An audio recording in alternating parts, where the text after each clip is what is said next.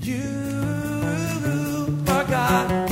You are an awesome God. Sing that with us. Come on. We pray that as you listen to this message, you will be challenged and encouraged through God's Word. Here at Heartsease Family Life Church, it has always been our desire to see people's lives totally impacted and changed. His Word promises to accomplish that. For more information in regards to our church, you can call us at 225 274 1607 or visit us on the web at www.hflc.us. We look forward to hearing from you. Be blessed now as you listen to God's Word.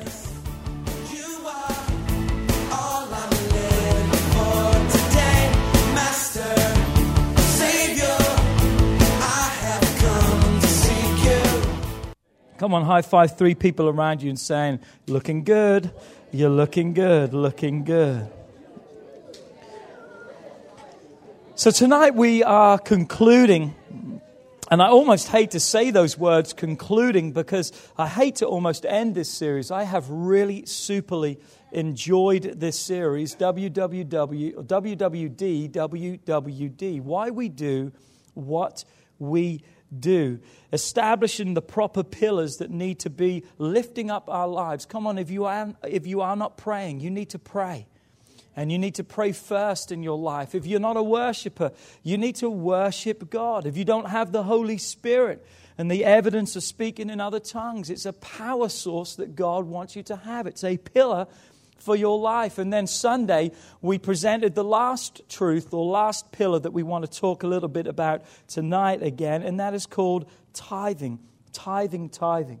And I pray, let me say it again, that you have added each one of these four great truths to your daily life. So let's look at tithing again tonight, really bringing back to God. And I want to begin by asking you a question tonight. I want to ask you this question Where do you want to live? Where do you want to live? Do you want to live in a state of need? Do you want to live in a state of greed? So, what do we know about need? Never getting ahead, never having enough. What do we know about greed? Having more than enough, but yet I can't get no no satisfaction because I always want more and I want more and I want more. Or do you want to live with a seed? So, where do you want to live tonight? In need, with greed, or having a seed, something you can sow? Turn with me to 2 Corinthians chapter 9 verse 6 through 8. Here's a powerful passage in regarding to tithing and giving in the New Testament. And it says this But I say, and it's interesting to note, it's Jesus that is saying this through Paul. Obviously, he's, in, he's writing as the Spirit of God has given him the utterance, but he is speaking on behalf of Christ when he says these words. He said, He who sows sparingly will also reap sparingly and he who sows bountifully will also reap bountifully. Verse 7 So let each one give as he purposes in his heart, not grudgingly or of necessity. That word there is with compulsion, being forced to, for God loves a what? Cheerful giver. In the Greek, it's really a hilarious giver.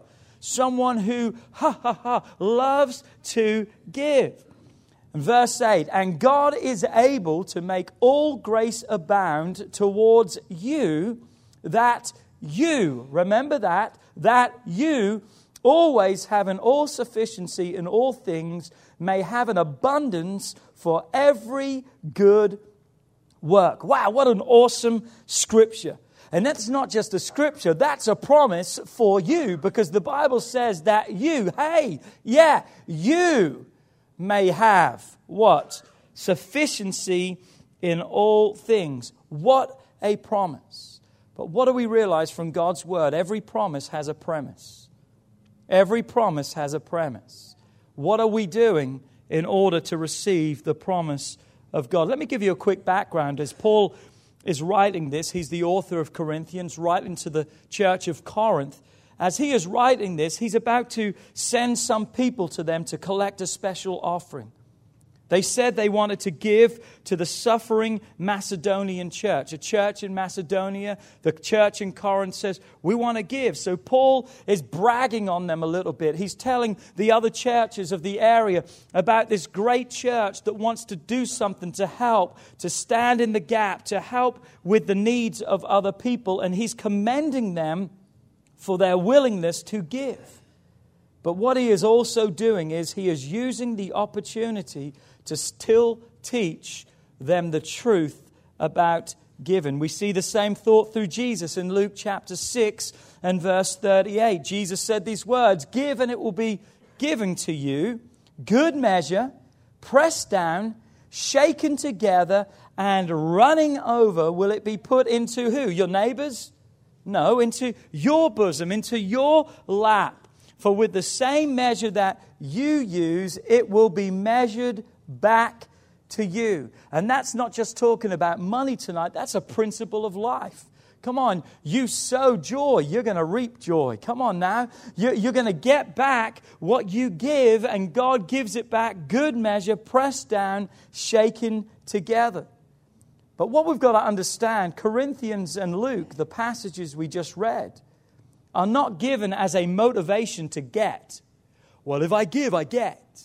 That should never be our motivation to get. I don't give because I get.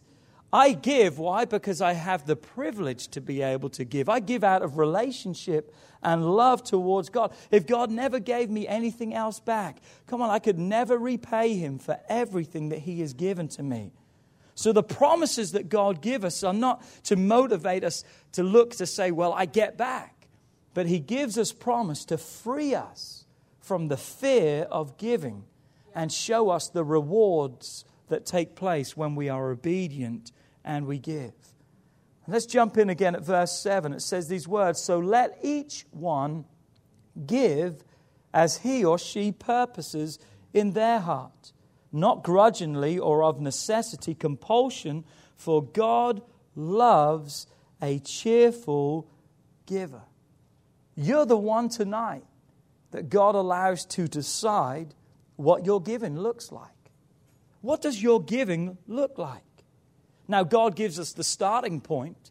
God says we to bring the tithe, which is 10%. So God gives us the starting point, and it's not a suggestion. He commands that for every one of us because He knows the blessing that it holds. But that 10% is just the starting line, it's not the checkered line. A lot of people think, oh man, I'm giving that 10%, man, I'm at the end. You know, you're just at the start line because it's not the checkered line. What does your giving look like? You have the choice. The NIV version says each one of you should give what you have decided in your heart to give, not reluctantly or under compulsion, but God loves a cheerful giver. So the amount really, God has shown me where to start. But really, what's my responsibility is this how do I choose to give that? Do I choose to give it grudgingly and reluctantly? Or do I choose to give it cheerfully, gratefully, thankfully? Because that's up to me. I'm telling you right now, one of my favorite things to do is to give to God. Absolutely love giving to God. When Kelly and I sold our house and we had quite a little bit of money that came in, man, I was so excited to give that tithe to God. Now, I couldn't give it all because we didn't own the whole house. We just got a little. But man, when I, Christmas gifts and just, man, I get so excited when people give me stuff because I look forward to being able to tithe it and I get excited about the opportunity. Kelly said to me sometimes, come on, I'm going to do it. Don't worry. Because I'm like, babes, have you done it yet? Have you tithed it? Have you, have you done? That's why I love text giving so much, man. I don't have to wait till Sunday. I can just do it in my kitchen. I can do it in my car. I can do it wherever wherever. I can just text it in and bam, it's taken care of. And I love that. So, how do you get to that place? You may be saying today, How do I get to that place like you, Pastor, that I love that, that, that state of cheerfulness because it's tough for me to give, it's, it's hard still for me to give. Here's how you get to that place. Are you ready? you got to allow God to do a work in your heart. you got to allow God to change your heart. Because what is our heart? You know what our heart looks like? Our heart looks like these three things. Are you ready? Our heart looks grudgingly. Many times we have a selfish heart.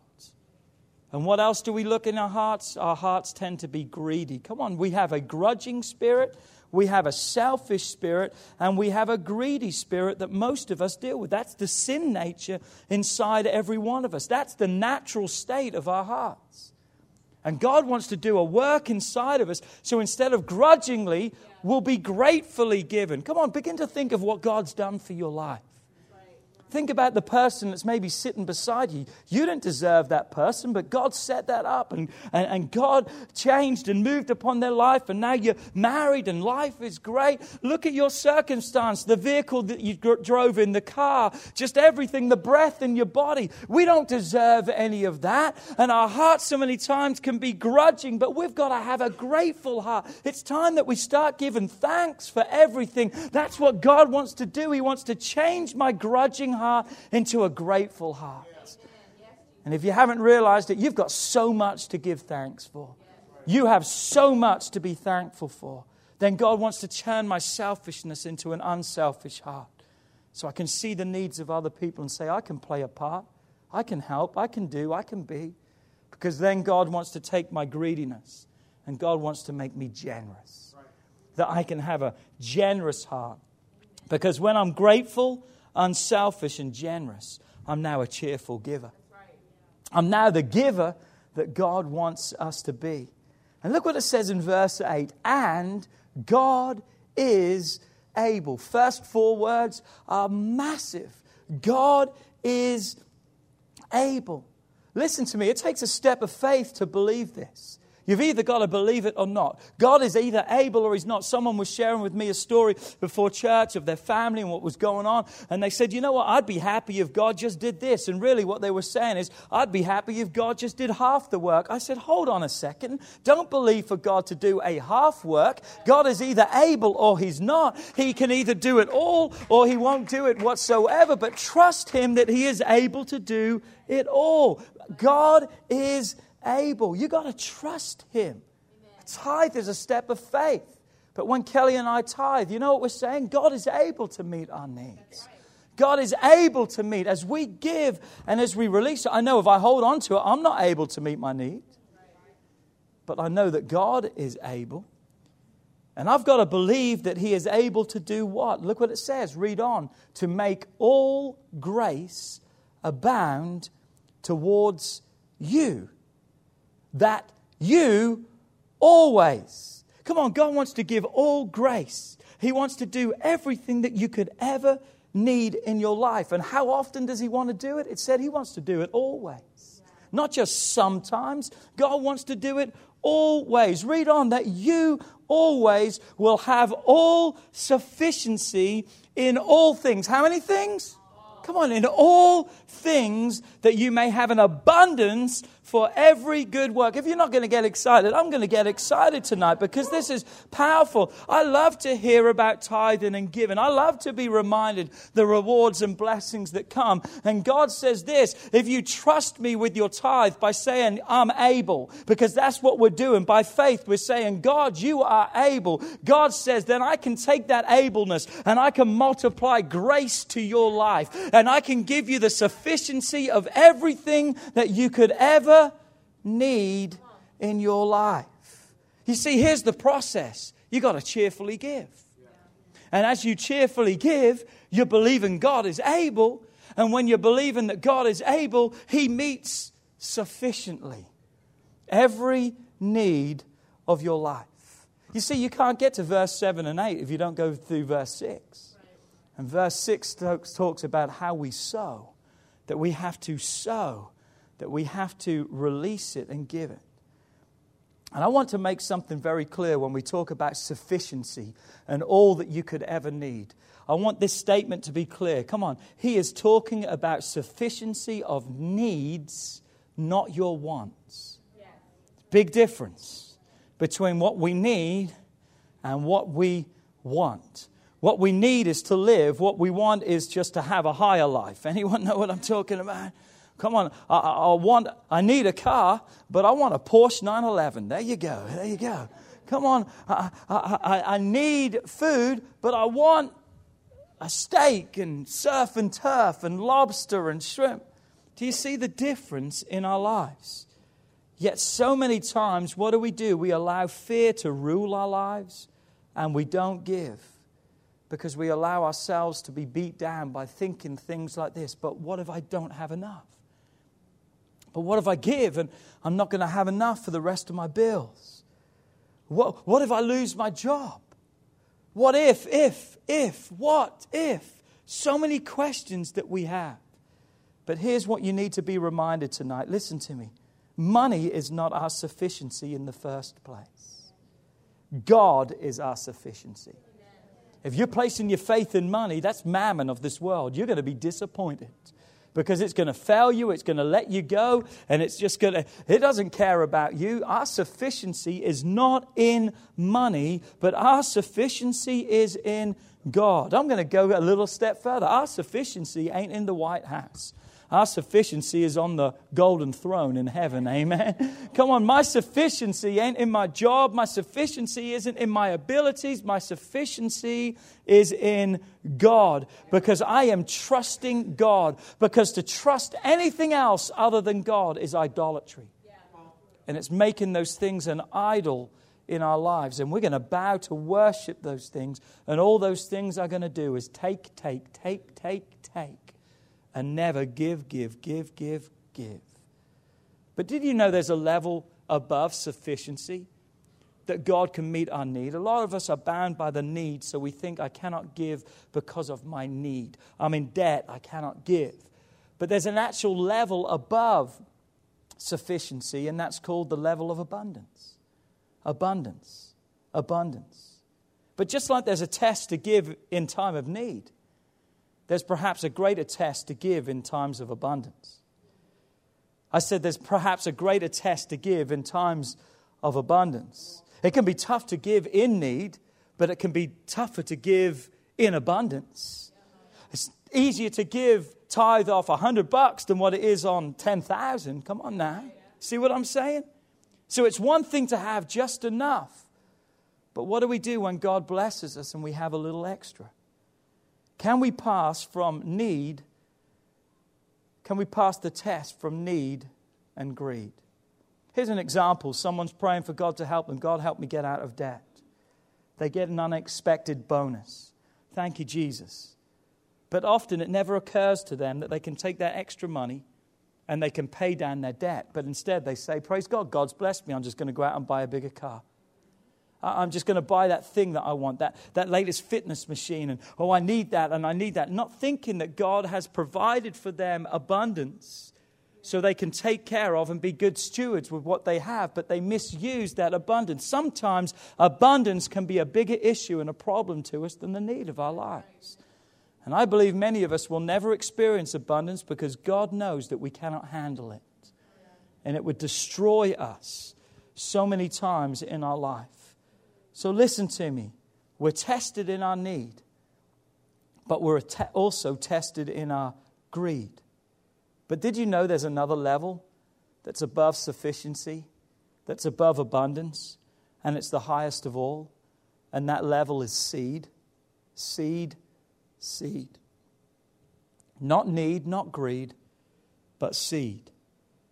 And this is the example that Paul's using here in Corinthians. He uses the analogy or the thought of a sower who sows, showing them a picture in their minds of someone out there sowing a seed. And I wonder today, how do you view your money? Do you view your money that what I have will help to try and meet my need? Or do you view my money as something that will satisfy my greed? Or do you view what God has given you as an opportunity to be a seed? That you can sow and that you can invest. Proverbs 30, verse 8 and 9 says, Please remove falsehood and lies far from me. Give me neither poverty nor riches. Feed me with the food allotted to me, lest I be full and deny you and say, Who is the Lord? Or lest I be poor and steal and profane the name of God. What is the one saying here as he writes this? I don't want to have a need, but I don't want to live in greed. God, I want to find a place of contentment in all of those things. I want to find that sweet spot for my life. I, I, I don't want to be struggling for the rest of my life. But God, I don't put me in a place where I have the opportunity for, to forget you. Because, God, I still need you every step of my life. God, keep me in that place of seed where I can realize that my help still comes from you. But, God, I can allow what comes to me to flow through me.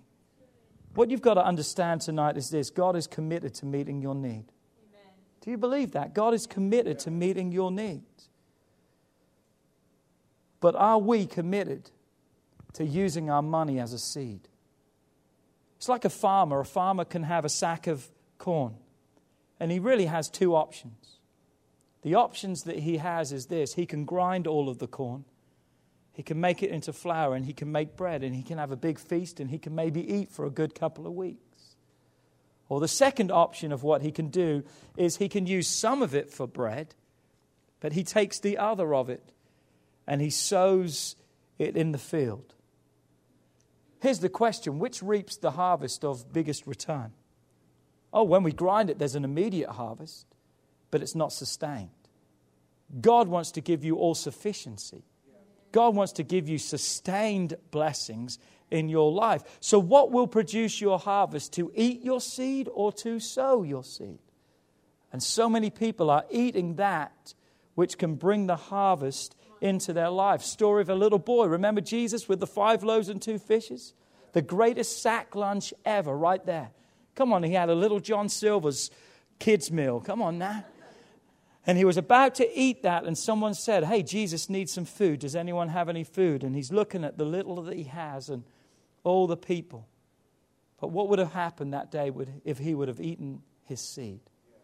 But what did he do? He gave it. He gave it. Not thinking it could meet the need, but he gave it anyway.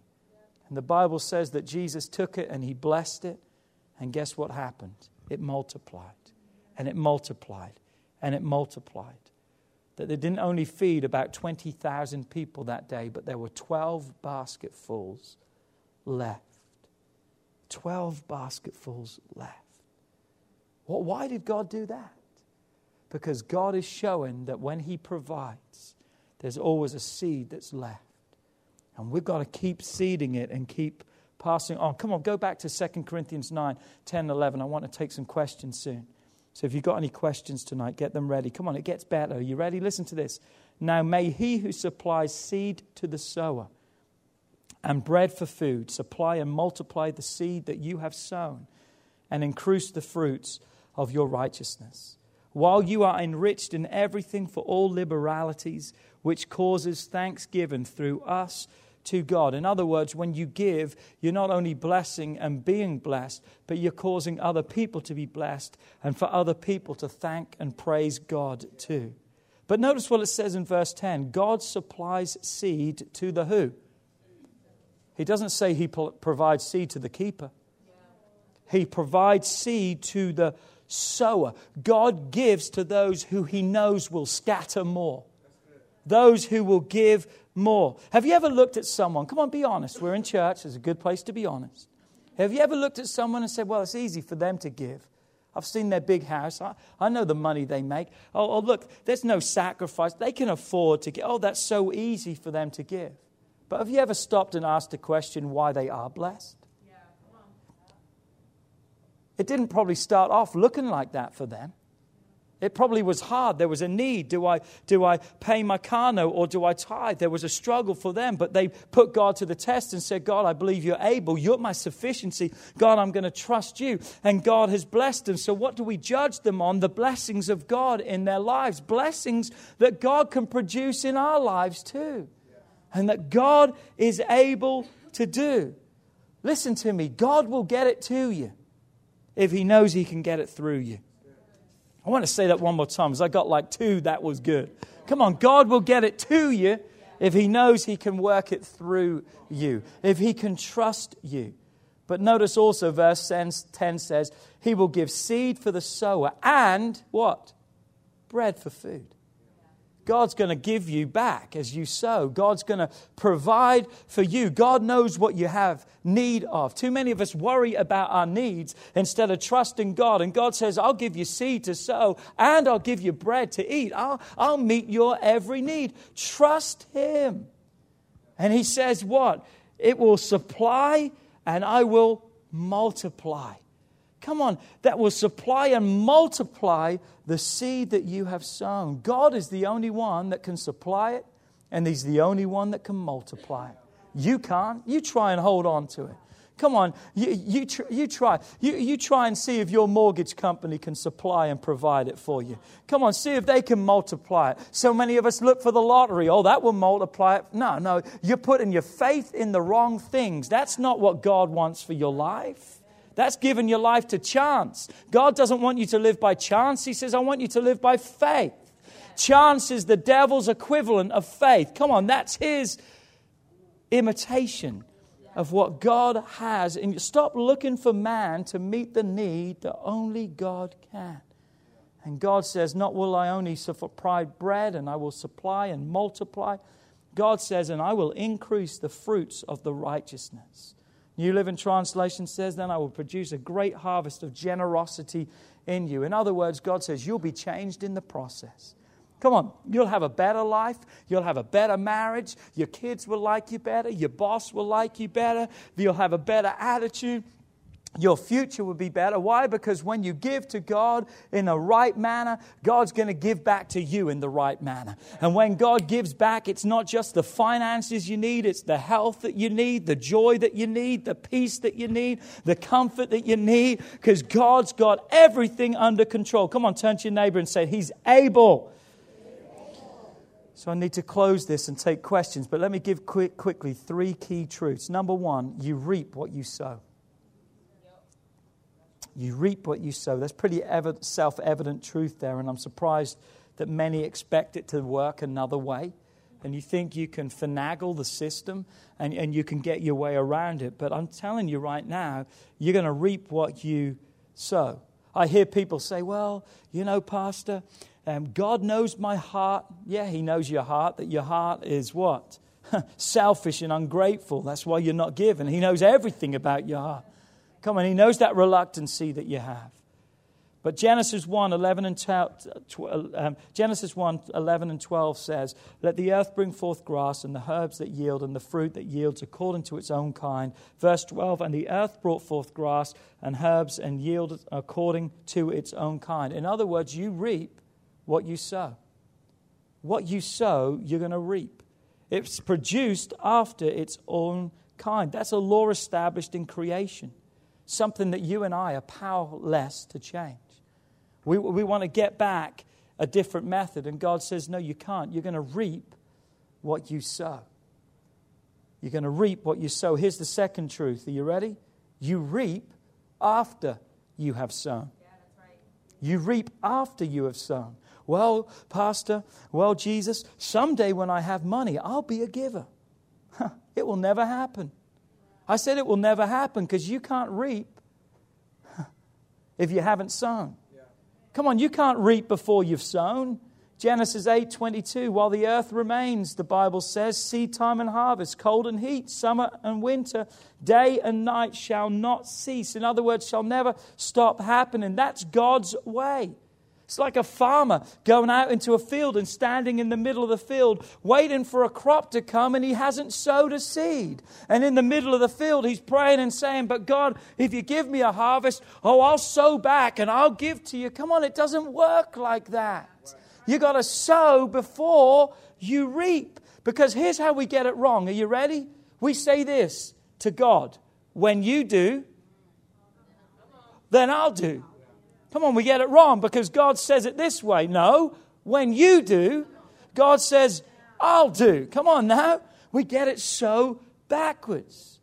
And the Bible reminds us and tells us that if we can be faithful in the little things, God can bless us with what?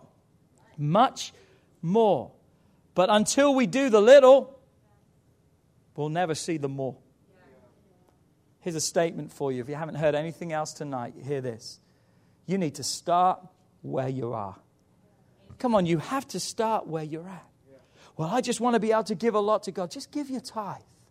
Just give what you can. Get that out of your hands right now because you're robbing God if you're holding on to that. You're stealing from God what's already His. Start where you're at, be faithful where you're at. Never minimize where you, oh, well, I just don't have much to give. Let me tell you, it doesn't matter the amount as long as you're given the right amount. Come on, I said it doesn't matter the amount as long as you're given his portion, that tenth of to God. It doesn't matter if it's just $5. Praise God. God can bless you more than you can imagine with $5 because he can take five loaves and two fish and feed a multitude. Number three, you reap more than you sow. Ooh, I like that one. Come on, say with me multiplication. Come on, you reap more than you sow. Psalms 126, 5 and 6. Those who sow in tears shall reap in joy. He who continually goes forth weeping, bearing seed for sowing, shall doubtless come again rejoicing, bringing his sheaves with him. What a great picture the psalmist is making. That maybe we've sown in, in sorrow and joy, and it's been heartache and pain. But you know how we're going to reap in joy? Why? Because God's going to give us the blessings that we need in our lives. Why? Because we always get more from God when we give His way. You ready with your questions? Listen to me. We must pass the test of need yeah. through trusting God to take care of us. Amen. You must pass the test of greed by using your abundance wisely and in obedience to God's prompting. And you and I must pass the test of seed, that we must be willing to sow bountifully as we observe God's principles of seed time and harvest. So, what do you want to be? In a state of need? Living a life of greed? Or allowing what you have to be a seed? Because I'm telling you, where the blessing comes is not in the need, it's not in the greed, but it's in the seed. Because as you sow, God will bless you. God will bless you. Anyone got any questions tonight on tithing that we can help you? Mr. Haas, hold on, wait till the mic. Wait till the mic comes. Hold on, there you go. And he'll bless you spiritually. That's right. And that spiritual is something that when the devil comes against you, you got the spiritual blessing that God believes blesses you because you sowed.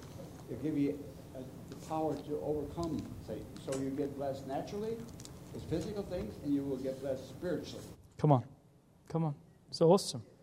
That's what he says. He's allowing that righteousness to rise inside of us. Come on. Increase the fruits of your righteousness. Anyone else got a question on tithing? Don't be embarrassed tonight.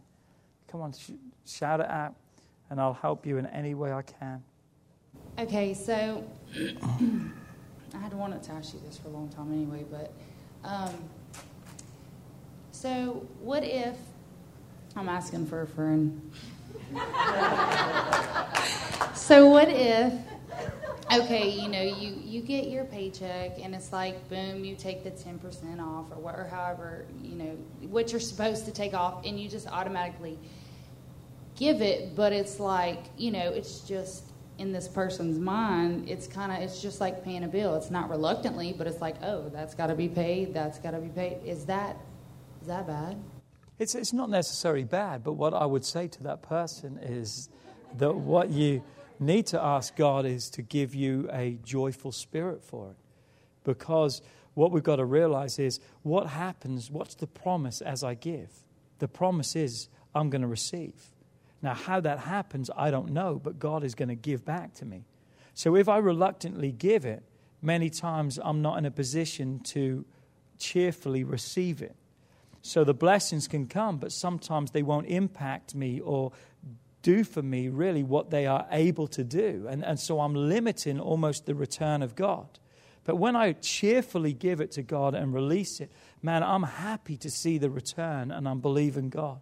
And it can be a big thing. It's a massive thing. I understand that. Especially if you don't have enough to start with. It's, it's so tough because your need can scream out and say there's no way you can do it. But that's why God speaks about supernatural blessings. You can't do the calculator and do the math and figure it out because that's not what God supernatural is not something we can figure out. That's natural. God's a supernatural God. And He wants us to live supernaturally. And to do that, we've got to be obedient to do that. So, what I would say is, you know, I know it says be cheerful and stuff, and sometimes we can reluctantly give. The most important thing, first of all, is we are giving. But then what we need to do is ask God to work on our hearts that we give in the right manner too, because I believe there's another blessing that can come that when we give. If we're faithful to give our tithe, God will bless us. But I really truly believe what we see in Corinthians, the way that we give that can open up a greater opportunity of blessing in our lives. Does that make sense? Okay.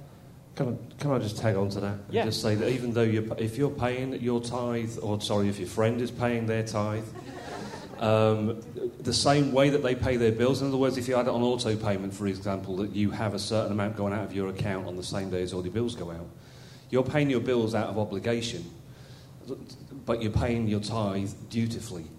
And there's a difference between being dutiful and doing something under obligation.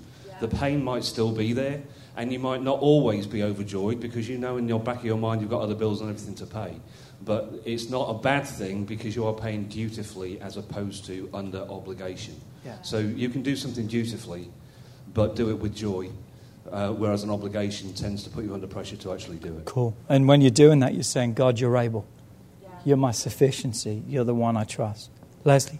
I have two parts, personal and business. So, is it gross or net, or and is it profit or income? Okay. Okay, good questions. Uh, scripturally, scripturally, the Bible doesn't tell us whether it's gross, gross or net. But what I believe is this I believe why should God get the leftovers after the government has taken? Because if I'm on my statement of what I make for the year, what's on the top is what I make before taxes, and then what's on the bottom is what's after everything is taken, if that makes sense. So, what Kelly and I have believed and preached and teach, and again, this is not something forced, whatever you feel, but we, we are gross tithers. And we tithe. People say, well, what about gifts? Do you tithe on gifts? Here's what I would say What do you want the blessing of God on? If you want the blessing of God on your gifts, then tithe that too, because there's a blessing that's attached to giving. So, what I say is this too do I want a gross blessing or do I want a net blessing? And a net blessing is something that can be withheld and contained, where a gross is just out there.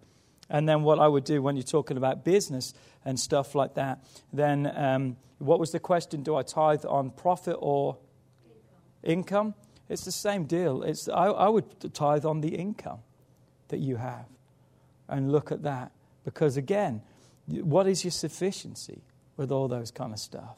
Uh, and but again, like with the business and, and stuff, I mean, look at it however you feel. If you've got income and a lot of expenditure and nearly all of it, you know, I mean, just look at that and be sensible with it, but just make sure that you're tithing. And that's the key thing in all of that. Mr. Haas? Uh, something about, about giving. If Trey was here, he would, say, he would say, Mr. Haas, you are rebuke the devourer, Haas, right? Here's how God blesses you He rebukes the devourer. Now, here's what happens. You think, well, all of a sudden, I can't believe my air conditioner is 20 years old, 30 years old. God will bless you, pressed down, shaken together, and running over. Now, you might say, well, uh, my bank account hasn't, I don't see that it's increased that much. But you know what? All of a sudden, I was telling somebody the other day, my mother gave me a toaster when I was married about six, 70 years ago. I put some bread in it the other day. That thing is still working. 60 years old toaster. This, I put the bread in and toast, it comes back up again. But God will rebuke the devourer. And this is all part of giving. He will rebuke the devourer. Things won't wear out. Things won't break. You think, man, this is amazing how God has blessed me. Now, He doesn't all the time break it, bless you with financial, but if you keep looking around and you keep seeing, you think, hey, this is how God's always blessed me. He's blessed me this way. He's blessed me that way. He constantly gives you blessings, pressed down, shaken together, and running over. And, buddy, that's good blessings. Come on, amen. Any other questions? Any other questions? Hope this helped. Good questions, by the way. Anyone else? Come on, Craig. Pete's running over to you. Well, I do. Uh, I have a business and personal. and our personal, we always tithe. But uh, I know on my business side, I tithe that as well. But also, like, there's times that I feel rather than the tithing a certain amount, I'll give my service, you know, like a, a cleaning or something. So, how would that, you know, I still tithe, but, you know, how would that work out if I just give my service as kind of like a tithe? Okay, and we've got people who do that and have done that. One of the things that I would say is this A tithe is something that is given. Now, we can say, I'm giving my time, but we're in control of that. Really, a tithe is something that we surrender and give over, and we say, now it's no longer in my control. Does that make sense? Because we could then justify all that. Well, I'm going to church, so that's my tithe. I'm doing this, and that's my tithe. And those things are great, but I would call that an offering more than a tithe. And because a tithe is something that you remove out of you, it's, it's something that you release and give to God that you don't have control over anymore. Where an offering is something above and beyond, which is, is a great that brings a thought. Tithe is your 10%, and that's what you bring. And then your offering is when you start really giving. That's above your 10%. And that's why I would say to a lot of people, and not trying to put you in legalism and stuff, but say your tithe on Sunday is $33 because you made $333 and you've tithe is $33. Why not write the check for 35? Why not write the check for 40? It's not a big stretch. You know, I've seen people and it's fine. We're not judging you. Please listen to me. As long as you're paying your tithe, that's the first step. But I've seen people give tithes to the church $16.27. And I'm like, well, that's perfect. That's awesome. I'm glad that. But make it 17 bucks. Come on, it's less writing for one thing, amen? Make it 20. Just, you know what I'm saying again? Why? Because then you're stepping into that giving realm. It's a great question. I would make sure that the tithe is something that I'm surrendering and giving, and then the offering is something above and beyond that then I can use to serve and to bless other people. Miss D? This is just a comment, but if you really want to see blessings, pay tithes on what you want to be blessed on, not on your 10% if you can. Pay your tithes on what you need and what you want to receive. And it's, it's, a, it's an awesome thing that what happens. And I know in our minds we're like, oh man, how can I do that? I'm telling you, it works. It works. There's two testimonies those that say, I don't know how, but it works, who tithe. And the second one, oh, I don't know. I, I, I can't do that. Don't withhold the hand of blessing that God wants to give into your life and pay first. Someone was really challenged with the illustration I gave on Sunday. You know, the $10 and how much is your tithe? One, but which one? The first. Try and make it the point that the first thing that you write out, the first thing that you give is your tithe. And, and then God knows your needs, and God knows everything that you need after that. And trust Him and believe that He's going to provide to you everything that you need. Good questions. Anyone else got a question? Any? Come on. Yeah, of course you can, Kristen. Awesome. Encourage us. Um, when I first got saved and I was married, my husband at the time didn't believe in tithing. And so, and I wanted to tithe, but I didn't work. I didn't have an income. So, I mean, I would tithe my time or volunteer when I could, but he would give me $70 a week for groceries. he never knew, but I would take $7. Come on. And I would tithe that, and God would stretch and bless. I mean, so. Awesome, awesome. And I've had a good question with that. We've had that asked quite a lot. You know, my husband's unsaved, my wife's unsaved, I don't want to cause problems. What do I do? And what we talked with those people about is most had an allowance or they had an income themselves. And what I encouraged them, in not a devious, underhanded way, share with your spouse, let them know. But that's something that's important to me. And tithe off what you do have. And like you're saying, even if it's just a little, I'm telling you, God's not going to bless you according to how much you give. God's blessing you in accordance to your obedience to give the amount. So, like the lady with the widow with the two coins, Jesus noticed her above those. Can we use the illustration? She gave two pence, and someone over there gave 500 bucks. And Jesus didn't care about the 500 or the 5,000. He saw two copper pennies. And he said, She's given more than them. Why? Because she gave everything she had. They gave out of their increase. But what I'm saying right now, don't ever underestimate, because that's what we talked about Sunday. It's equal sacrifice. It's not equal amount, it's equal sacrifice. That every one of us gives our percentage. And that's what I love about God. He doesn't demand an amount, He gives a percentage, and it's fairer because if you have less, the percentage really is less. Right. And so that's how God works. And God does simple math too. Come on, if you can't figure out 10%, then we can help you with that. But um, And um, like 10% of 100 is 20. Just want you to know that. And um, so just in case you're checking with that. And 10% of 10,000 is 5,000. So there you go. So you can. Anyone else? One last thing. We don't want to tie God's hands. And when you are not a reluctant giver, a cheerful giver, you're tying his hands. Give it cheerfully. Don't worry about, uh, when do I give my gross? Do I give it on my net or whatever? He's going to bless you because he, he loves a cheerful giver. So don't tie his hands. Let him bless you. Let him bless you, pressed down, shaken together, and right, running over. Come on. Amen. Someone had a question. April, you had a question? Okay. Yeah, that's fine. Um, so a couple years ago, me and Chad were sitting right here on this row, and somebody was sitting in front of us, and we were having financial problems, like really bad. Didn't share it with anybody because we were very embarrassed. Um, but I had a ten dollar bill in my wallet, and I opened it up when the tithe buckets came around, and I said, "God, that's all the money that I have." And um, God said, No, you tithe it. And I was like, But that's all I have. And He's like, No, you tithe it. So put it in there.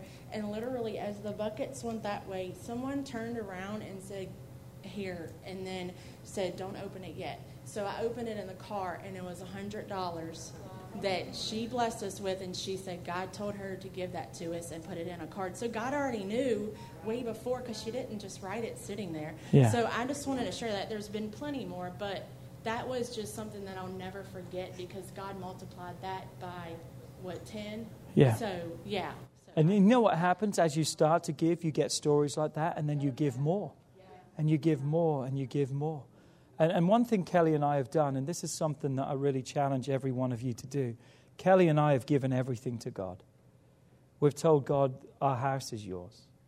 We've told God, our cars are yours. We've told God, our clothes, you can even have our dog. There you go. Our kids are yours. We, we don't have ownership on anything that we have. We've taken stewardship and we're going to steward those, but we don't have ownership. So I'm telling you right now, as God hears me, if God turned around to Kelly and I tomorrow and said, Give someone your house, I would give it. Seriously, I would give it. I'd ask probably for confirmation, but I would get no. Why? Because our life is not, that's a blessing and thank God, but that's not what's going to keep my life. We've got greater blessings, our family, our children, just all those kind of things. If God was to ask, all those things, in other words, are just material things and mean nothing to me. But what means the most to me is my obedience and my willingness to give to God. And I just challenge you with that. Because when you start realizing it's all God's, it's so much easier to give. Like that $100 bill, remember? It's so easy to give because it wasn't yours in the first place. And so think of it like that. Don't hold on to something. Because if you hold on to it, you can't multiply it and you can't bless it. All you can do is diminish it. Because you're going to spend and take and spend and take. But when you release it, you're giving it to a God that can multiply it and re- increase it.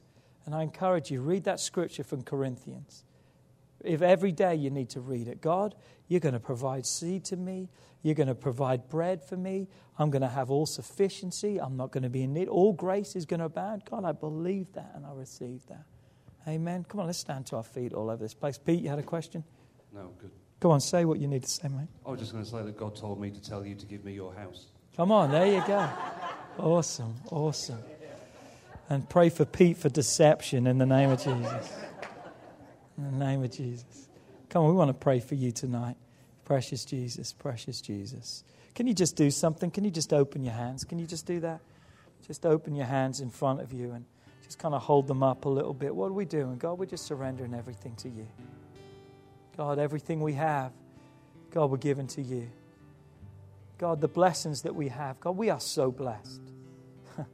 Our kids laugh. I, I know your kids probably the same when they, they grumble and complain. We start talking about kids in Africa and places. And our kids say, Well, we're not in Africa, Dad. No, we're not, and thank God. But you know, there's a lot of people starving in Baton Rouge. There's a lot of people are hurting all around us. And we are so blessed, so blessed. If you have money in your bank account now, do you know that you're probably in the top 10% of this world? Think about that. Top 10% of this world. That you have some money right now in your bank account. You're like, no, there's no way. Yeah, way. Because that's how much poverty and that's how much hurt and pain there is around us. We're so blessed. Dear Heavenly Father, God, we just surrender our hands to you. God, we surrender our hands as a token, God, of our money, of our tithe, of the gift that you've given to us. And God, we pray that, God, that every one of us today, we came in here with something that wasn't ours, and that's our tithe. And God, I pray that we've been faithful with that. God, we're not trying to put people under obligation. We're not trying to put people under legalism. We're trying to bring people into a place of freedom because there's freedom in obedience, there's freedom in giving, there's freedom in blessing because, God, then we release you to do supernaturally things. That means, God, you can do things above our wildest dreams. God, you, you can do amazing things if we'll just allow you. If we just afford you the opportunity, if we'll be faithful in just a little, God, you will increase and bless. God, in ways that we couldn't even imagine. And God, we're not talking about bigger cars and bigger houses and bigger paychecks. God, if you want to give us that abundance, God, we want to be faithful with that. But God, we're just talking about all the blessings that you want to give to our lives. And God, we just thank you for that. We thank you that, God, our tithe can provide the opportunity for the lights and the air to be on in this church, that people can come in and receive you and see salvation come. God, what a blessing that is, that we can help turn a soul away from hell. God, we have a part to play in that. God, every soul that's saved, every person that's healed, every life that's transformed in this place, God, we're a part of that if we are sowing into the house because, God, that's part of our blessing and our return. And God, may we see that. New families and new lives. God, we're a part of that. Not only here, but in Nicaragua. God, not only here, but in Israel. Not only here, but nationally as we're helping plant churches all over this country.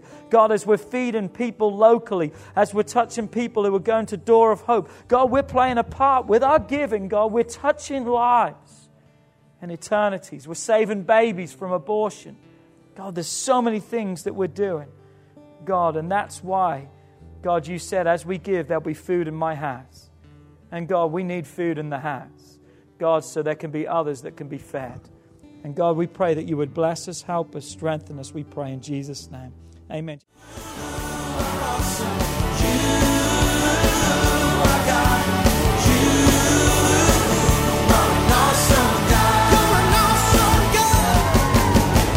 We would like to thank you for listening to this message today. We pray that your life has been challenged by what you've heard, but we also know it will be changed as you put God's Word into effect. At Heartsease Family Life Church, our doors are always open to help. If you need any more information or just a friend to listen, we are here. Call us at 225 274 1607 or email us at pastorp at hflc.us. Remember, put God first in your life and everything you do will prosper. We look forward to seeing you soon. God bless.